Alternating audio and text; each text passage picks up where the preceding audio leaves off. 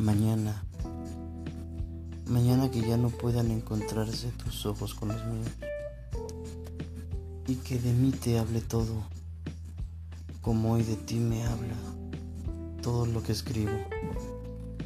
Mañana esperando que no sea tarde, esperando que no te haya sido. Mañana esperando que la vida me dé esas fuerzas con las que quizás hoy no vivo porque no te pierdo por no amarte, sino por callar esto que ahora digo.